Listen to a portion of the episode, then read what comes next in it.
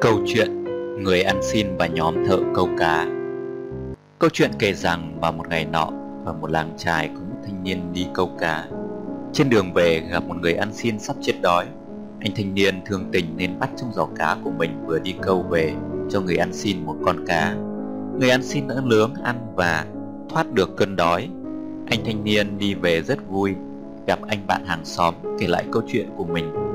Đã làm được một việc thiện anh bạn hàng xóm lắc đầu và bảo rằng Làm như vậy là không chắc đã tốt.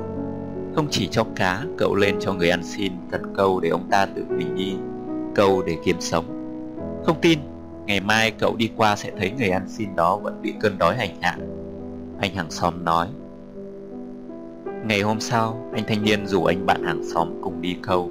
Khi trở về, quả nhiên lời anh hàng xóm nói Hai người gặp lại người ăn xin đang nằm nả trên vệ đường anh thanh niên lại cho người ăn xin cá và anh hàng xóm cho người ăn xin cần câu.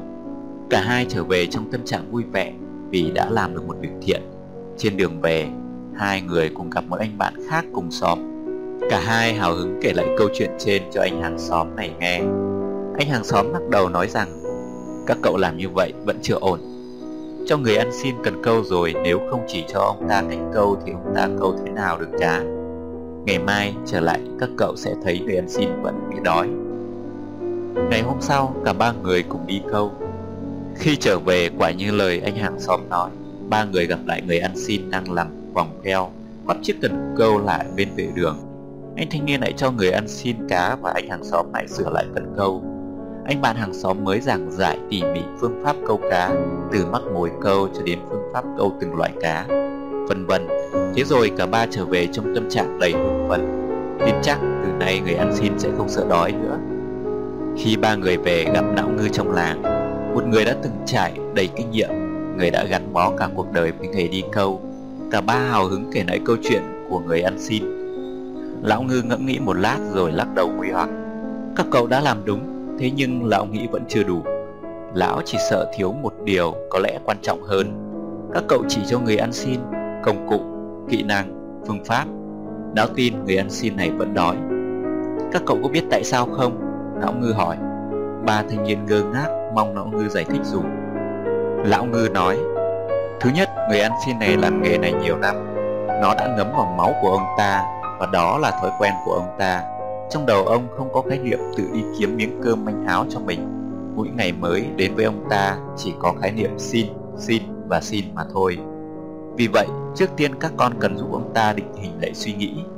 Thứ hai, như các con đã biết, không phải cứ thả mồi xuống là có cá, đôi khi phải kiên nhẫn câu cả tiếng, cả buổi, có khi cả ngày không được con nào. Bài học thứ hai ông ta phải học đó là tính kiên trì. Thứ ba, có một yếu tố cực kỳ quan trọng, nó giải thích tại sao cả đời ông ta chỉ đi xin ăn. Đó chính là niềm tin của ông ta. Trước buổi hôm nay, vào vài ngày trước, não có nói chuyện với ông ta một lúc. Não có hỏi một câu rằng, Sức lực của ông vẫn dồi dào như vậy, Sao không học một nghề gì đó để kiếm sống Hoặc có thể đi câu cùng tôi? Các con biết ông ta trả lời ra sao? Ông ta nói, Ông giỏi, tôi không theo được. Tôi sinh ra đã mang phận ăn xin rồi, Cha mẹ tôi ngày trước cũng làm nghề này, Số tôi khổ sẵn rồi. Tôi không làm được cái gì lên hồn cả. Các con nghĩ sao?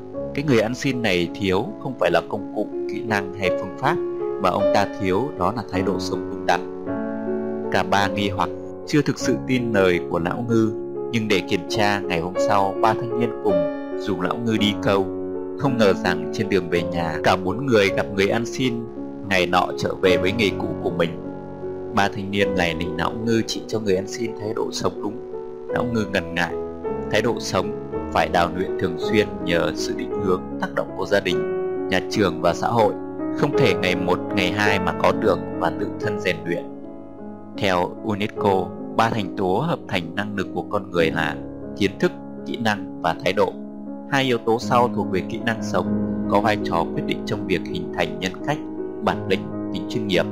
Trong đó kiến thức chiếm 4%, kỹ năng chiếm 26%, thái độ chiếm 70%. Vậy có nên chăng chúng ta hãy xem xét vai trò từng yếu tố mà có sự đầu tư hợp lý để phát huy tối đa năng lực bản thân cho thành công của chính mình. Xin chào và hẹn gặp lại các bạn trong video sau của tôi